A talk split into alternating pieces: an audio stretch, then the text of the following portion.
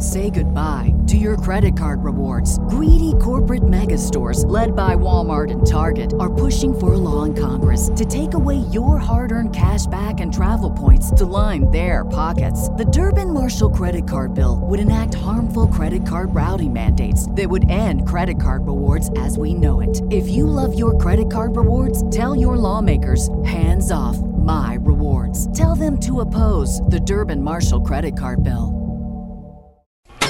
This is the Low Level Hell Podcast, Episode 13. Dog 6, Dog 6, go. I got your back, man. Any forces on the ground, you are clear to Hostile intent. Fire, take a fire. ID of placers Flight vicinity. 6, legal 6, fire coming from this spot. Have him come around, pick over trail. We take a fire, uh, four different places. That was a, uh, quite a bit of fire there. Wall is up, heading east, going low level. Welcome to the Low Level Hell Podcast, the program that explores the world of rotary and fixed wing combat aviation through the exciting stories of the men and women who experienced it firsthand. Now, here's your host, U.S. Army helicopter pilot, Brian Harris.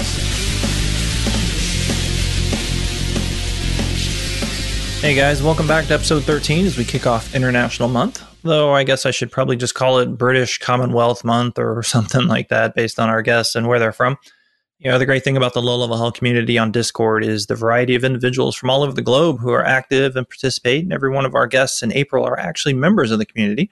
So I've reached out to them and asked a few of them to spend some time and share their experiences with us. So hopefully you guys will enjoy that. We do have a question from Harry Dale who asks Was the Kiowa's mast mounted sight, or MMS, used at all during the types of missions we were flying in Iraq or Afghanistan against insurgents, or was it more designed for a conventional conflict featuring multiple vehicles, enemy troops in the open, etc.? Uh, yeah, so it, by design, it really was intended for that, uh, you know, high intensity conventional peer near peer threat, right? So think about the time frame that the MMS was designed uh, for the Kiowa, you know, 1980s. You know, the threat was uh, the Russian Soviet horde crossing the Fulda Gap and, you know, all that good stuff. So, really, the idea was that the helicopters were going to be hiding behind some hills and some trees and popping up and unmasking that mast mounted sight to observe targets.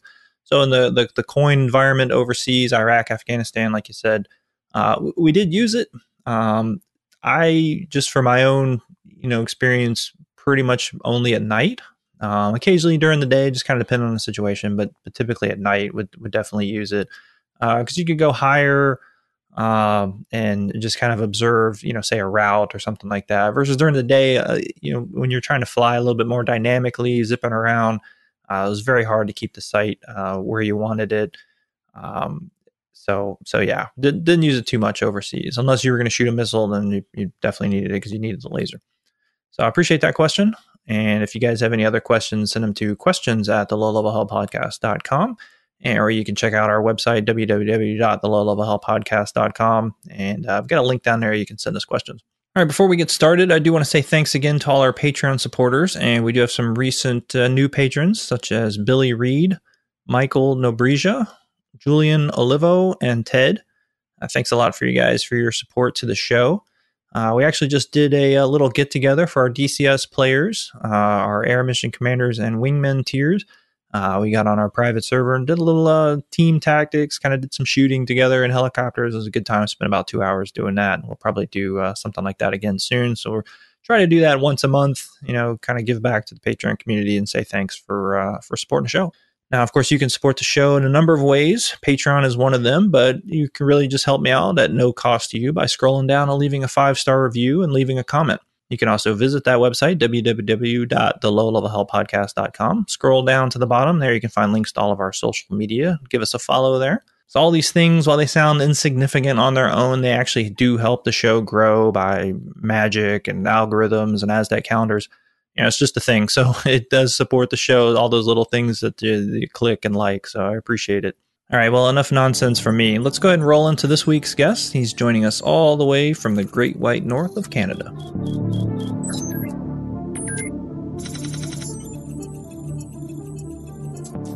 All right, everybody, we're here with our next guest, Kelly Catton. He's a captain in the Royal Canadian Air Force. How you doing, Kelly?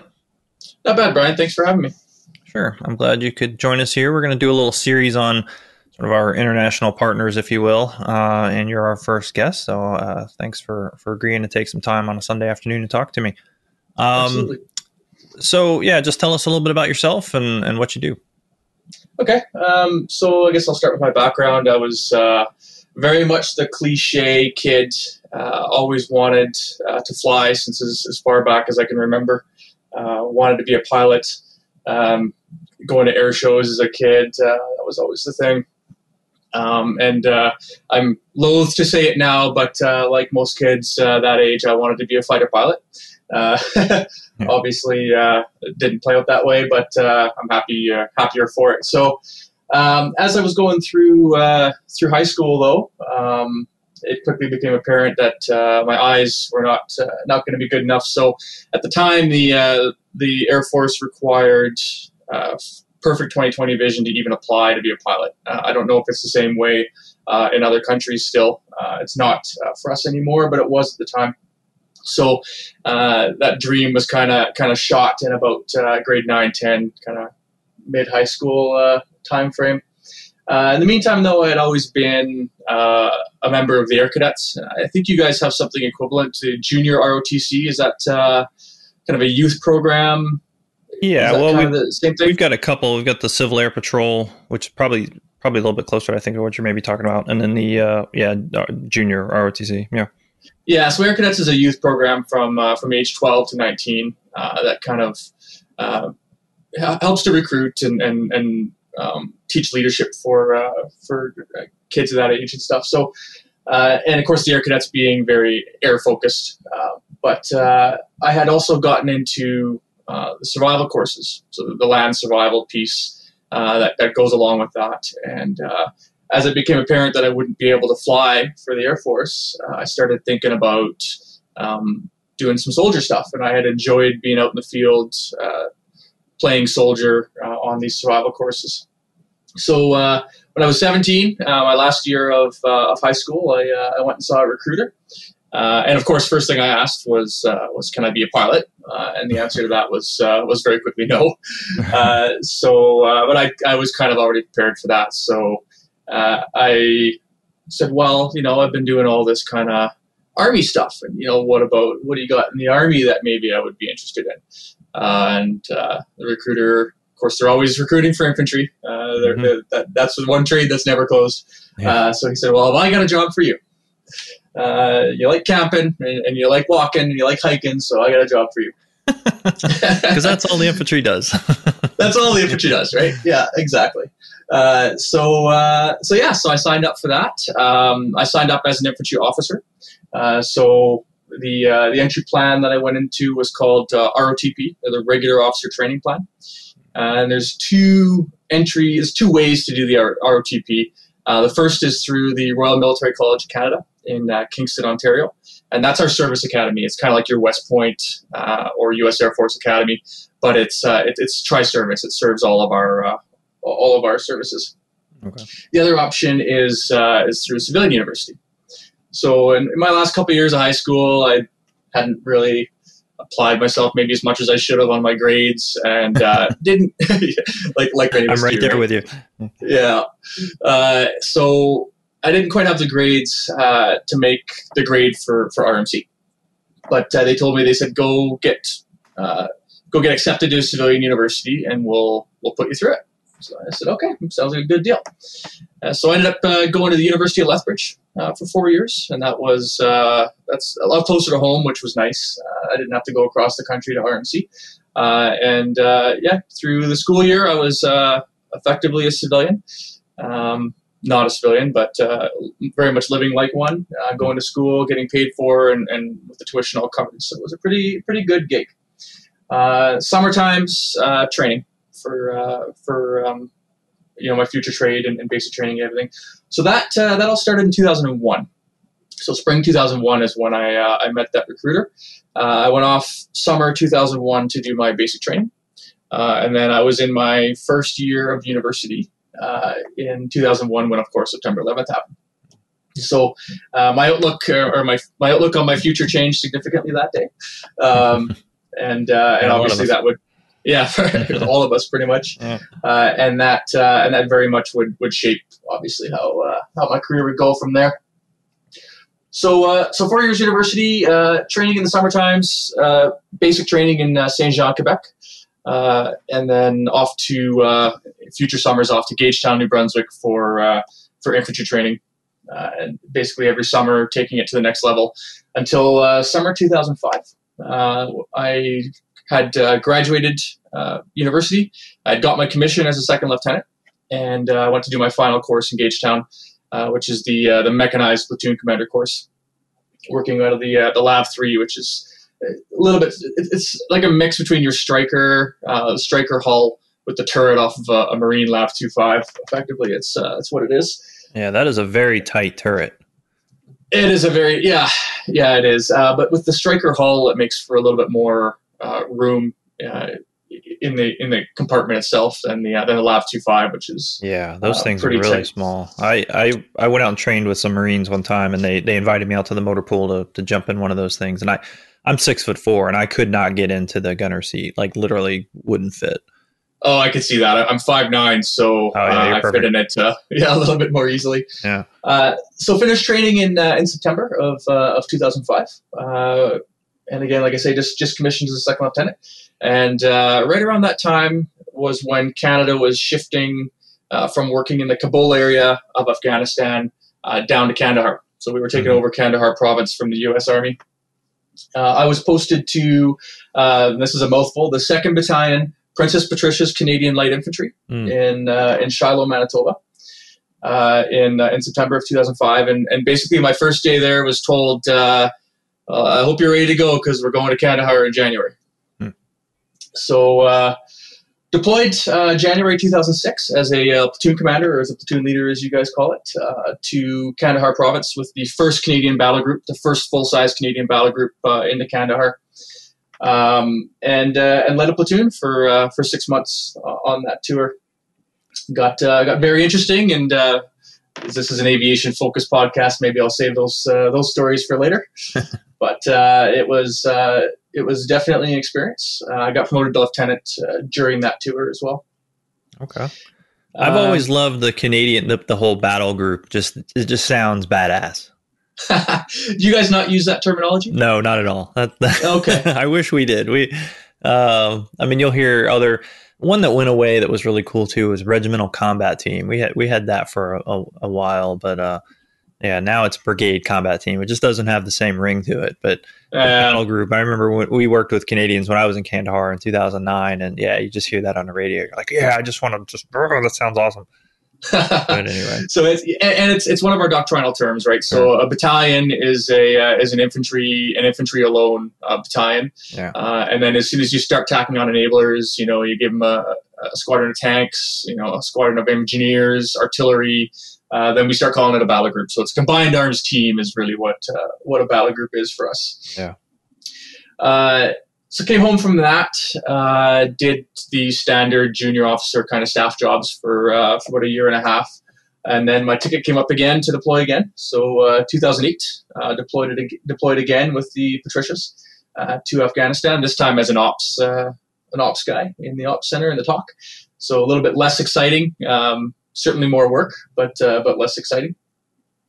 Uh, worked with uh, actually I'm going to put a plug in here as well. Worked a lot with uh, with you guys on that one. Uh, specifically, it was I don't know what unit they were from, but it was uh, Banshee flight, uh, OH-58 Deltas. Uh, and and uh, I just want to put out a, a shout out to those guys because they were they were amazing uh, and they were definitely uh, uh, helped us out uh, a bunch of times. and this was And this what is- year? This was uh, spring summer 2008. 2008. Um, yeah, I'm trying to think. That that that might have been the 10th Mountain or 101st. Yeah, I can't remember. Okay, yeah, cool. Yeah, um, and that was before. It was. It was shortly after I, I redeployed from that tour that our, our own Canadian Griffons arrived in theater. Hmm. Um, so we, uh, I hadn't had the opportunity to work with them uh, while deployed there. So uh, coming back from that deployment, they decided it was uh, it was time for me to go to school and do some teaching. So I did. Uh, by this point, I'm a captain. Uh, deployed, or sorry, uh, posted to uh, Wainwright, Alberta, which is where the uh, PPCLI Battle School is, where we teach our soldiers the the NCMs or the enlisted courses for infantry there, and spent three years instructing there. Um, posted back in 2011 uh, to the battalion, again back to Shilo to to PPCLI. While I was in Wainwright, uh, the policy for uh, the vision for for applying to be pilot uh, had changed. Hmm. So they were, you know, struggling to to, to find enough people uh, that, that had 2020 vision, uh, and they so they relaxed those requirements a little bit. Uh, you could be um, corrected your corrected vision up to a certain amount, uh, and and laser eye surgery was allowed at this point as well. Okay. So immediately I started thinking back to you know maybe I want to maybe I want to give that a shot. Maybe I want to try uh, try switching over to go fly. Uh, so I started applying uh, in, in those years around 2009, 2010 was uh, first year I applied, uh, and uh, took several years of applying. In that time, I got my private pilot license through a civilian company nearby there as well, and yeah, applied. Uh, didn't get in the first couple years, as I say. Uh, then I ended up getting laser eye surgery anyway, just for the convenience of it and uh, and to make it easier. And uh, by so I got posted back to Shilo in 2011. Uh, did a year there as the adjutant of the uh, of the battalion, so the the senior captain in the unit there. Um, you know, was lined up for uh, company command in, in the next couple years. So you know, things were looking good uh, until uh, until my CO got a message that said I'd been accepted for pilot training. Hmm. So oh, okay, well, I guess uh, so much for that plan. Hmm. But uh, so accepted 2012, uh, summer 2012. Uh, I went just down the road about an hour to uh, Portage La Prairie, Manitoba, which is where uh, we do our phase one. So having listened to your previous podcasts through your different services and how their their uh, training works, uh, our training is very very similar to uh, your U.S. Navy, uh, U.S. Air Force, U.S. Marine Corps type training, where we all start fixed wing, regardless of uh, of, of what platform you want or what platform you're likely to get. Uh, we all start on fixed wing. So Portage la Prairie uh, contracted out to, to a civilian company, uh, flying the uh, Grob G120, which is just a little uh, little retractable uh, aerobatic side by side piston powered airplane. Uh, and about 15 hours uh, on on that airframe. Just again, it's it's almost more selection and teaching you the very very basics of military flight training uh, than it is anything else. Uh, so that takes about two three months. Completed that uh, off to Moose Jaw, uh, Moose Jaw, Saskatchewan, which is uh, west by about eight hour drive. I think we measure distances in Canada in hours, by the way. Yeah. Uh, so Moose Jaw flying the uh, what we call the uh, Harvard two, uh, but it's the same as your guys' uh, Texan two.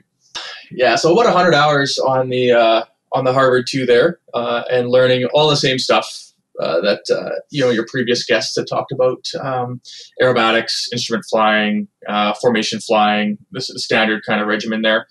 At the end of which we do we do our selection, and, again, very similar to how you guys do it.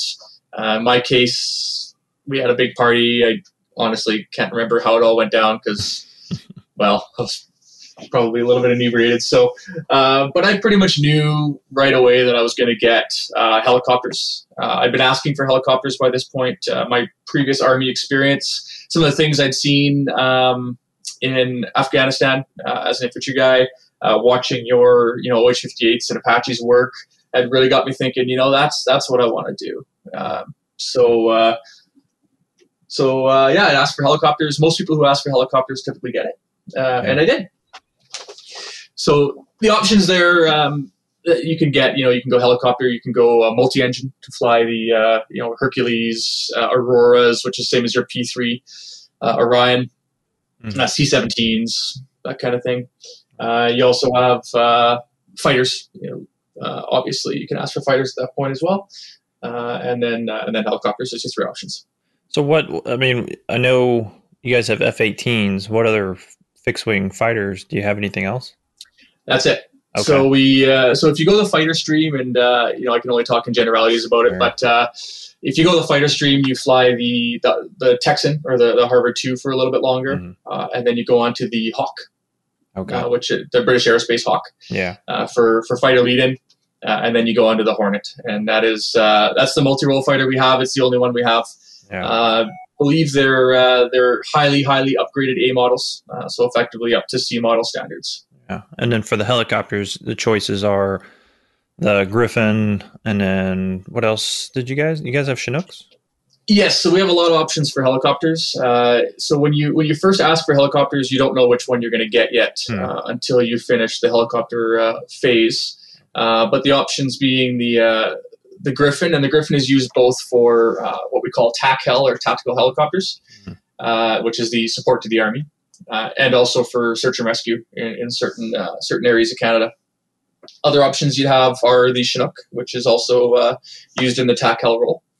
Uh, the when I went through, it was the Sea King. Now it's the the new Cyclone for maritime helicopter, uh, and uh, and the Cormorant, which is the uh, EH one hundred one, and that's uh, another search and rescue platform that we operate uh, more in the, uh, the the the backwaters a little bit more.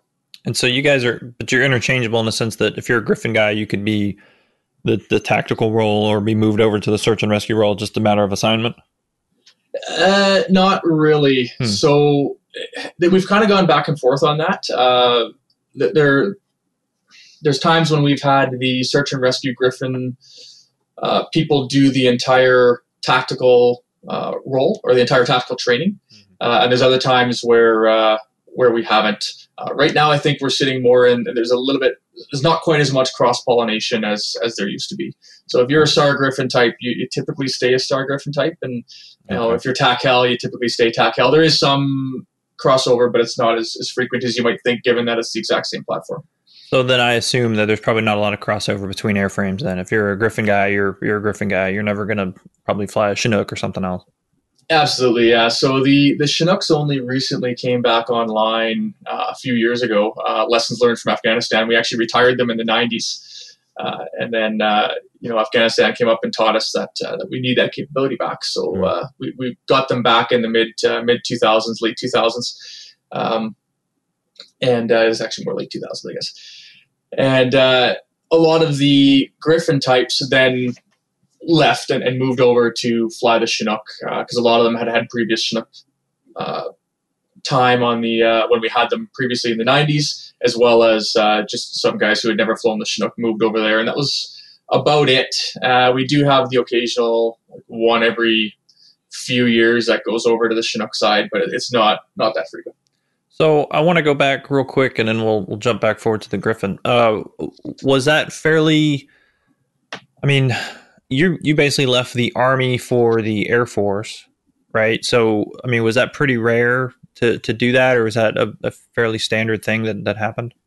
You know, it's uh, it's gotten more common. So my course on phase one, uh, there were three of us out of eight who were uh, inter inter service transfers. Mhm. Uh, some guys uh, from the Air Force. One was a uh, a nurse actually, um, or uh, sorry, yeah, I think he was a nurse, uh, and he he transferred over to be pilot.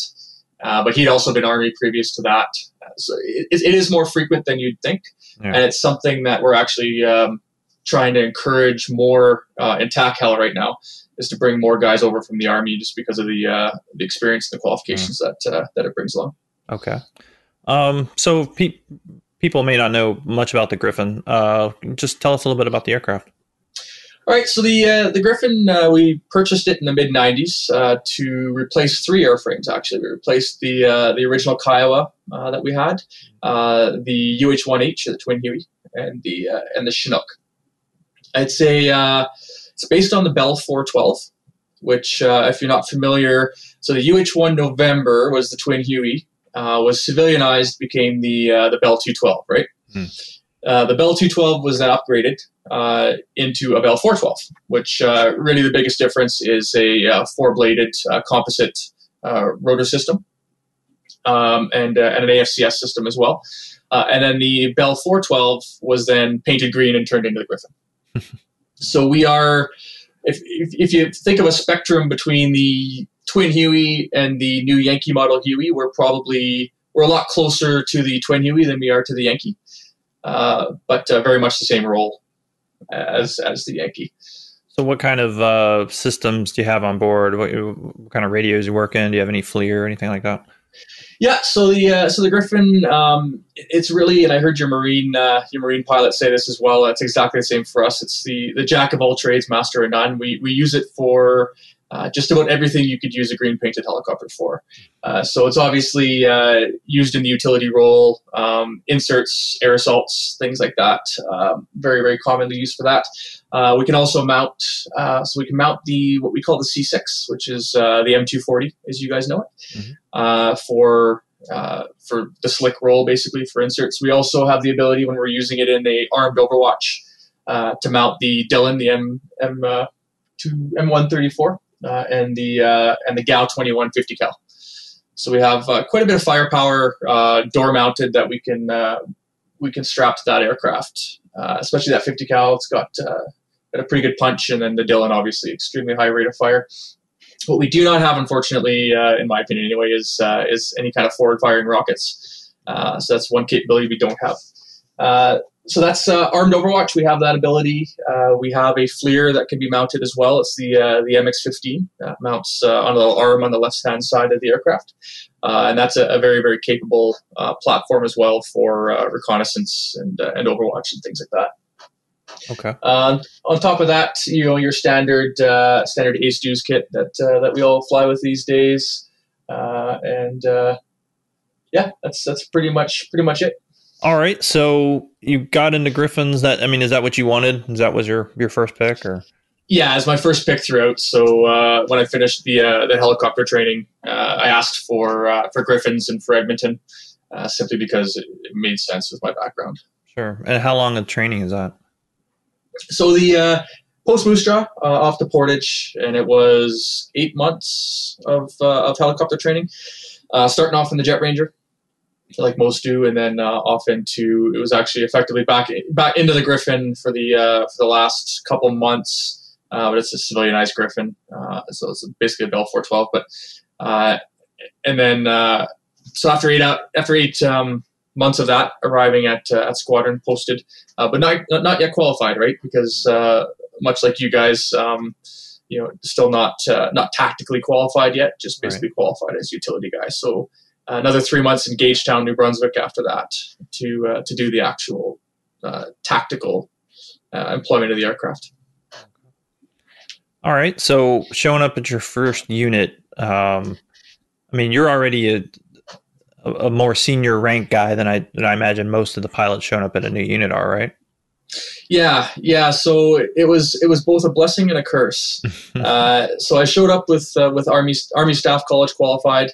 Uh, which which is something that we we usually only get one or two spots in, in our unit uh, a year for that course. So it's a oh. it's a, a course we do try to get our aviators on, uh, and, but it's hard to get. So showing up with that qualification uh, was was a big help to me because it allowed me to, uh, to. to, really start moving up fairly quickly, but also meant that I spent a lot of time doing some of the, the, the, heavier heavier hitting desk jobs very early in my career. Yeah just by virtue of having that qualification. So, uh, but again, it wasn't all bad. It uh, it also helped me to uh, to, to, advance in, in, seniority fairly quickly. Sure. How about for the flying? As far as you know, you're you're kind of behind your peers in, in flight experience. How did that play out? Yeah, um, so I flew about as much, maybe a little bit less as uh, as most of my peers, but uh, the understanding of how the army works uh, really actually allowed me to to work my way through the upgrade progression um, quicker than so mm with with less hours than, than would be average. Sure. Uh, so I upgraded to uh, to aircraft captain or, and then flight lead uh, fairly quickly and fairly early in my career, despite uh, having all the uh, the extra secondary duties on top of that. So do you guys have like readiness levels like we do, where you know you show up and you're new guy and you got to fly with instructor pilots, and then you you upgrade to to mission ready, or how does that work? Yeah, yeah. So we have what we call categories. Uh, so when you first show up to the squadron, uh, you don't have a category until you've gone to Gagetown for that uh, that course. Oh, okay. But you can be converted to by a local instructor pilot into a utility first officer, uh, which is just like it sounds. You can do utility tasks, uh, oh, nothing tactical. Okay, interesting. Once you're once you finish Gagetown, you're uh, you're a tactical first officer. Um, so you can do tactical stuff. Uh, and with a little bit more training, uh, attack ops, uh, things like that, you become a combat ready first officer, uh, which means now you can deploy. Uh, and then uh, then we have the tactical aircraft captain, which is the next step up from that. So now you can be tactically, you know, an aircraft captain of one aircraft, uh, and then uh, at the end of that is your flight lead. So you can be employed as a as a flight lead of two ship or greater. Okay, so you show up at the unit and you can be checked off to just do utility type stuff, but you actually have to go to a, a separate school to be uh, a gun guy, essentially. That's correct. Yeah. Okay, interesting. All right. Um, okay, well, so tell us, you know, uh, when did you deploy as a as a Griffon guy? Yeah. So 2017, um, just as uh, as the uh, the fight against Daesh was really kind of um, starting to get to gain steam again, uh, we deployed uh, a detachment up to Erbil Mhm. to support in uh, in northern Iraq. There, uh, the fight against Daesh in uh, in Mosul. So that was when the uh, the big fight for Mosul was going on. Uh, so operated out of uh, out of Erbil. That was only uh, it was a quick tour. That was only a three month tour for me. Mm. Uh, but uh, spent three months there um, supporting the uh, the ground forces against Daesh, and very very rewarding uh, tour in my opinion. Uh, and uh, I felt like we did a lot of good on that one. So Yeah, that's a good time. We uh, a friend of mine, his uh, his unit was there. Um, four six Cav, the Apache unit. I think they were up there around the same time. Yeah, yeah, I think yeah we saw them down the ramp from us. Yeah. Uh, I don't uh, don't think we ever really cross pollinated with them uh, at least on my tour. I think I was talking to him a little while ago on your Discord, and uh, uh, he had uh, met some of the Canadians on a previous tour to mine, but uh, we never had the chance. Okay. Yeah, um, I was in Erbil too. That's a, I mean, that is a nice place compared to the rest of Iraq. it, it was it was wonderful, uh, and the Canadian camp there was uh, was really a nice a nice spot to base out of. yeah, Uh, that was that was a good tour. yeah. I, I remember stepping off the C seventeen. I'd been to Mosul, you know, two thousand six, and uh, and come stepping off the C seventeen or whatever I was on uh, into Erbil, and I walked off the ramp and I saw those skyscrapers, and I was like, where where are we? Like this can't be Iraq. There's no such place in Iraq that has buildings like that. And you know, and there was another skyscraper being built at the same time. Like it was, it was, it blew me away. Very- yeah, and we had a great beautiful. view right from right from where we parked our aircraft and where our Yeah. camp was. Uh, you could you could actually see the fence line, um, and then you could see right into downtown Erbil. So you know, at night Yeah. it was all lit up. Oh yeah, there was that one building that would just I, I swear it's a casino. I mean, it was the only thing that could make sense to me. It reminded me of Vegas. It would light up and down. Were you get you guys were down? Um, trying to remember directions. Was that like on the west side or uh, east side Uh, of the airfield? South side. We were on the south side. Okay. Okay. Yeah. Yeah. That's a that's a nice little base. There was all kind of interesting things going on there. Um, Yeah, it was good. Good food too. yeah. Yeah. There was a lot of good options there, and they would. I think they would like deliver pizzas to the front gate or something too. Like it was really it was a really strange deployment. Yeah, they had the the Germans had that little restaurant there. Yeah. uh, and uh, unfortunately, so on my tour, it was we were only there for a couple weeks, and a bunch of guys got sick from one of the coffee Mm. shops, myself included. Uh, and the PMed, the preventative med- medicine folks, uh, shut us down. Said, "Nope, you're not allowed to go to any of the local restaurants." Oh yeah. So I only had about two weeks where we were actually able to do that, and then uh, unfortunately, we Yeah, we could go to all the restaurants, but there was a little massage parlor that we weren't allowed to go to for for other Same. reasons. So yeah, right, right by the small DFAC there, right? Yeah. it was a little sign, but but no. Um, okay, so tell us a little bit about uh, Mosul. What was that like for you? So we did. Uh, it was mostly a utility role in that one. Um, so some of our uh, our folks that were uh, supporting the fight against Daesh, working with the Kurds, uh, we were uh, basically tactical transport for them, keep them off the roads, uh, and uh, largely keep them safe from uh, from the threats uh, on the ground.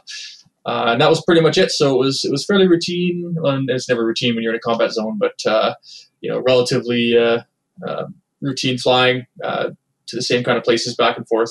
Yeah, Uh, it, it was good flying. It was fun. Uh, we got a lot of low level stuff. We were out in the countryside a lot, so uh, we got to get uh, get nice and low, which is where we like to fly.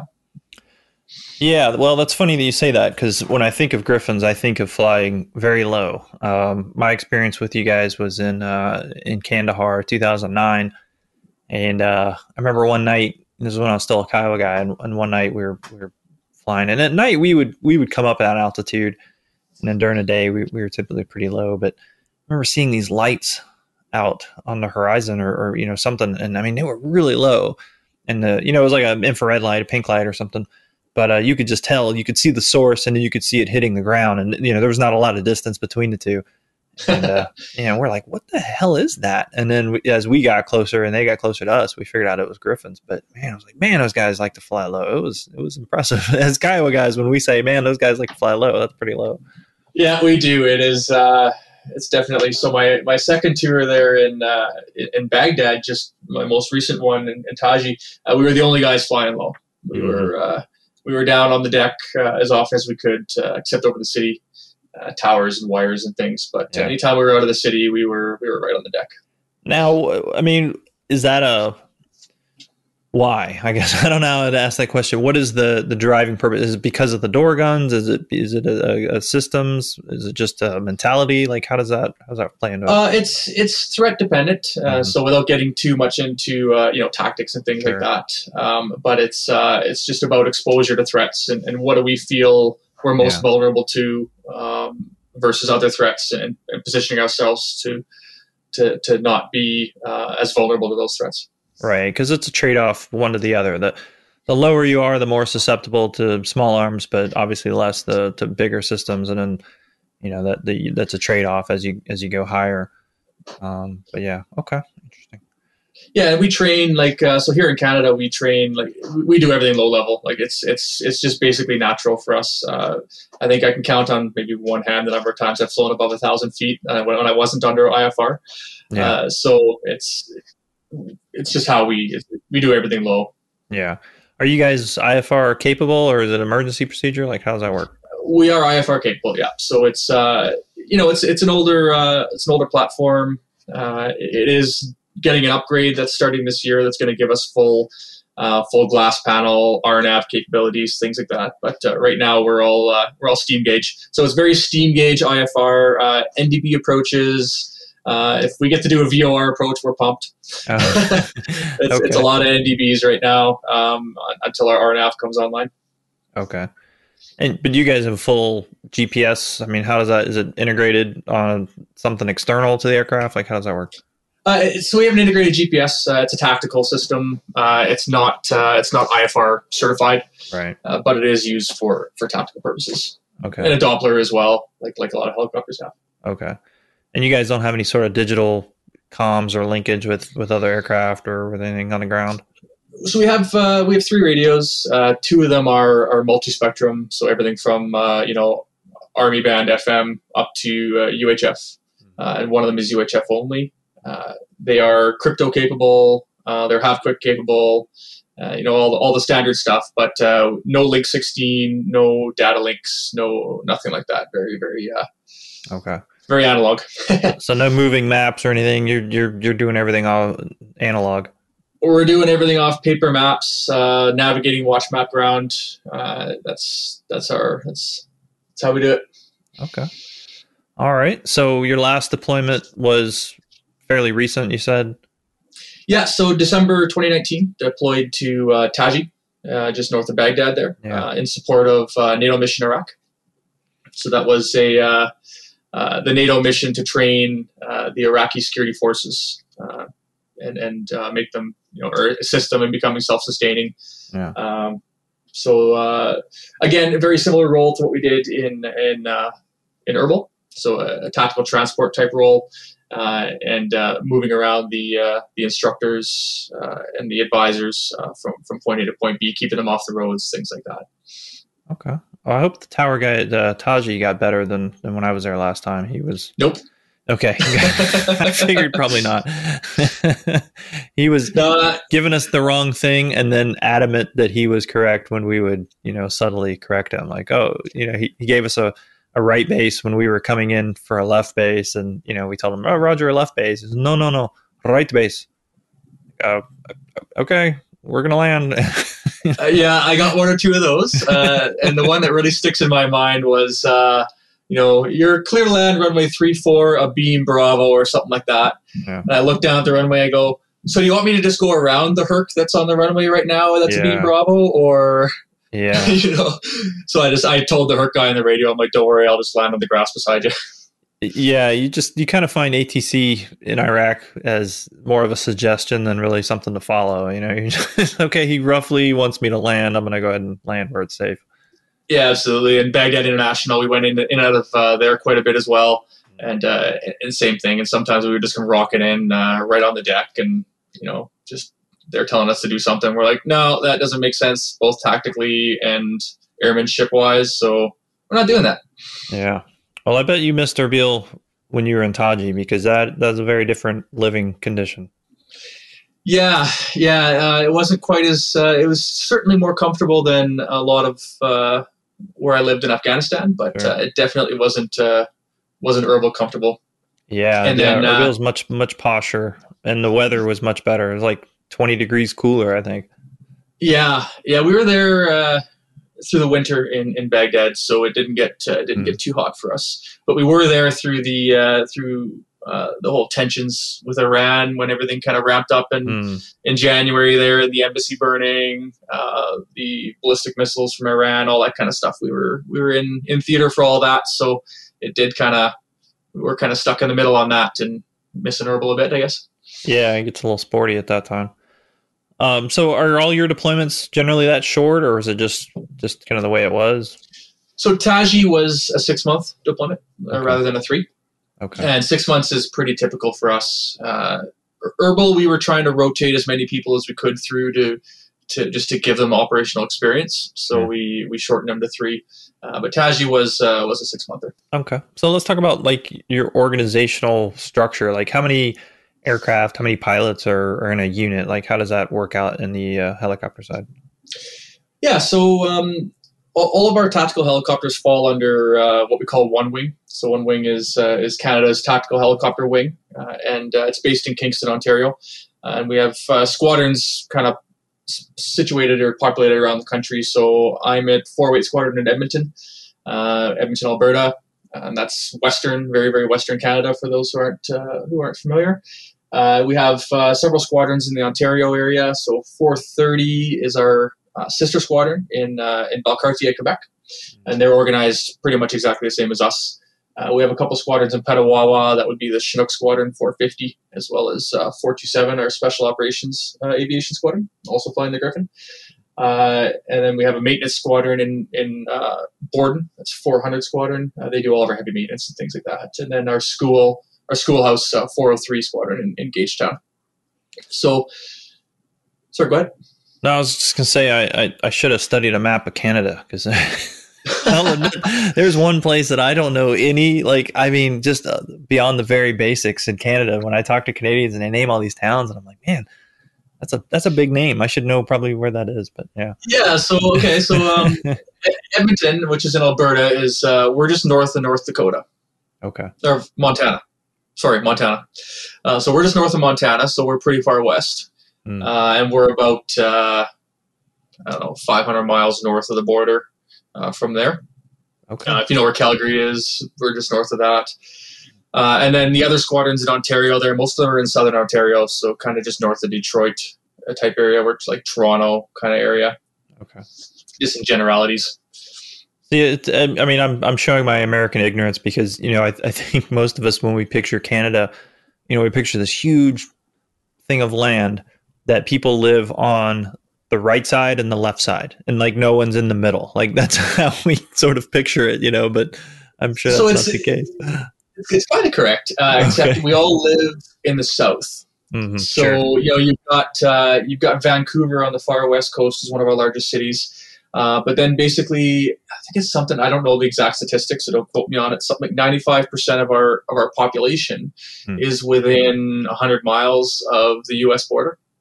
Oh, okay. so- Interesting. We kind of all live in a in a, a strip along the southern southern Yeah. part of the country. Huh. Yeah. Okay. Interesting.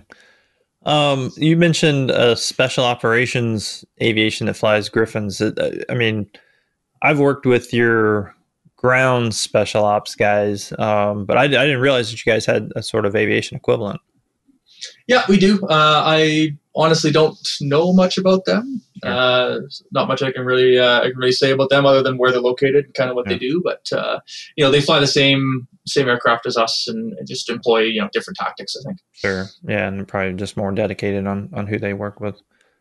Yeah, exactly. Okay. Well, tell us a cool story. Tell us something exciting or funny or stupid that happened.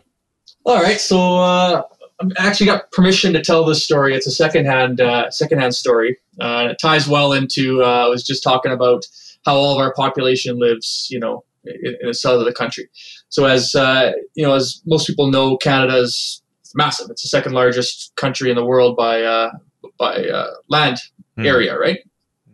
Well, most of that is is the north, uh, and uh, you know uh, we have we have a vast, vast Arctic uh, area up north that uh, that we're still responsible to defend. Right? It's uh, Hmm. it's still it's Canadian sovereign territory, uh, and, and it doesn't matter that we all live and, and, and work out of the south. We need to be able to operate up there. Mhm.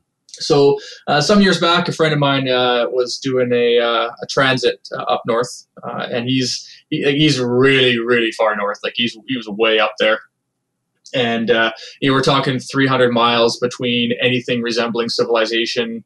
Uh, no weather reporting whatsoever. Uh, just just very very very desolate.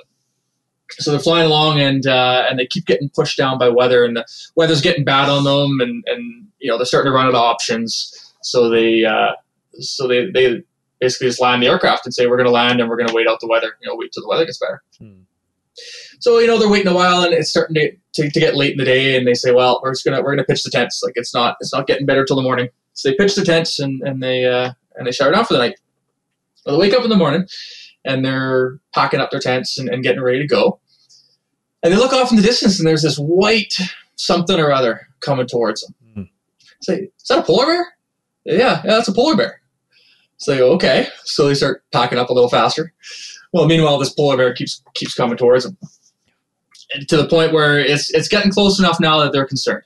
Yeah. So they all uh, they all scramble up on top of the aircraft. So now there's four four crew members uh, hiding out on the top of this aircraft while this polar bear is circling the aircraft, kind of doing the old like swatting with his paw, like what are you doing on my territory kind of thing. And yeah.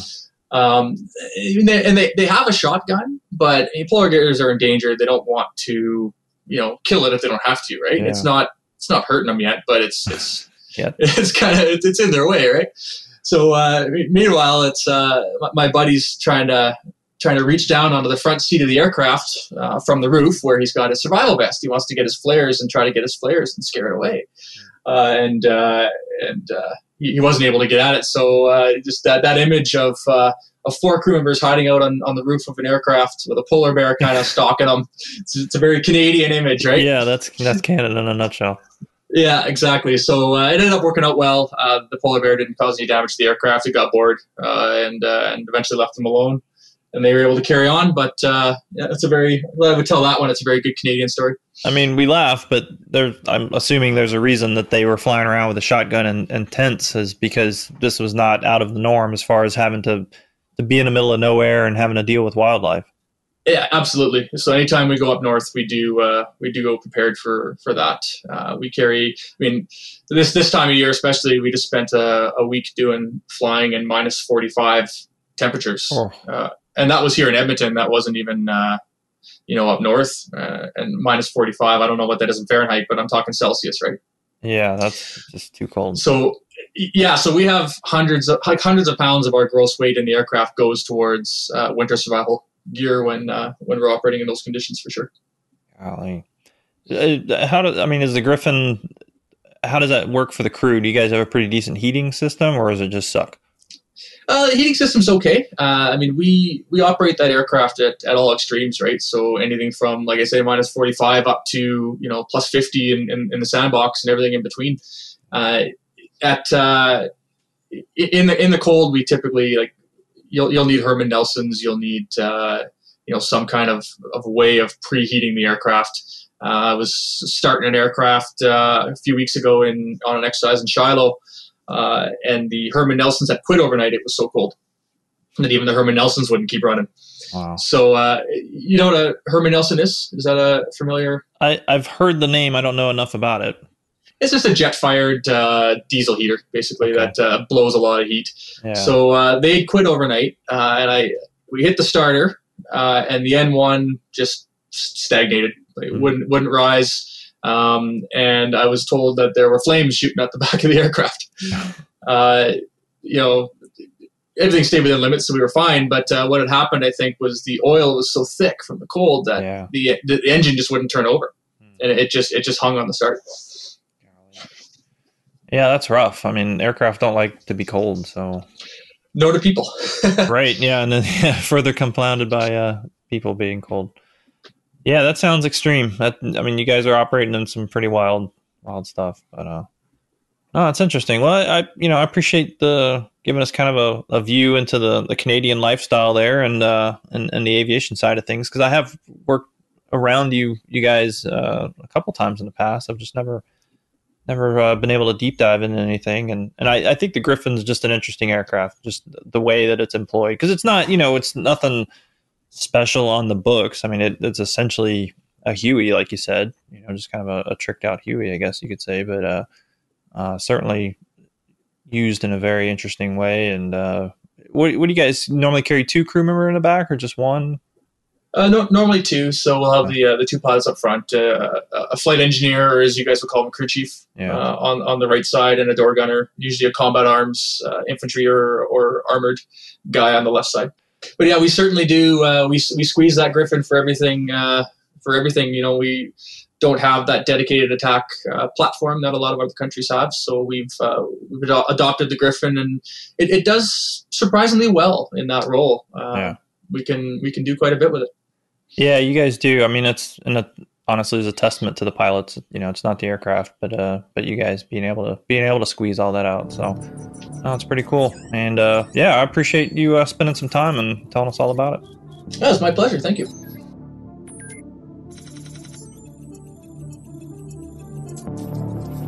Well, I can say I've been in some hairy situations in combat and I've had some close calls, but I've never had a bear take a swipe at me. So that's certainly a new one. I did have a kid uh, in Iraq try to kick my aircraft with a soccer ball when I flew overhead, but yeah, it's not really in the same league. Well, I hope you guys enjoyed the episode. A reminder that the views expressed do not represent the Department of Defense, the Canadian government, or any private businesses. We'll see you guys again soon with more of International Month. Stay healthy and fly safe.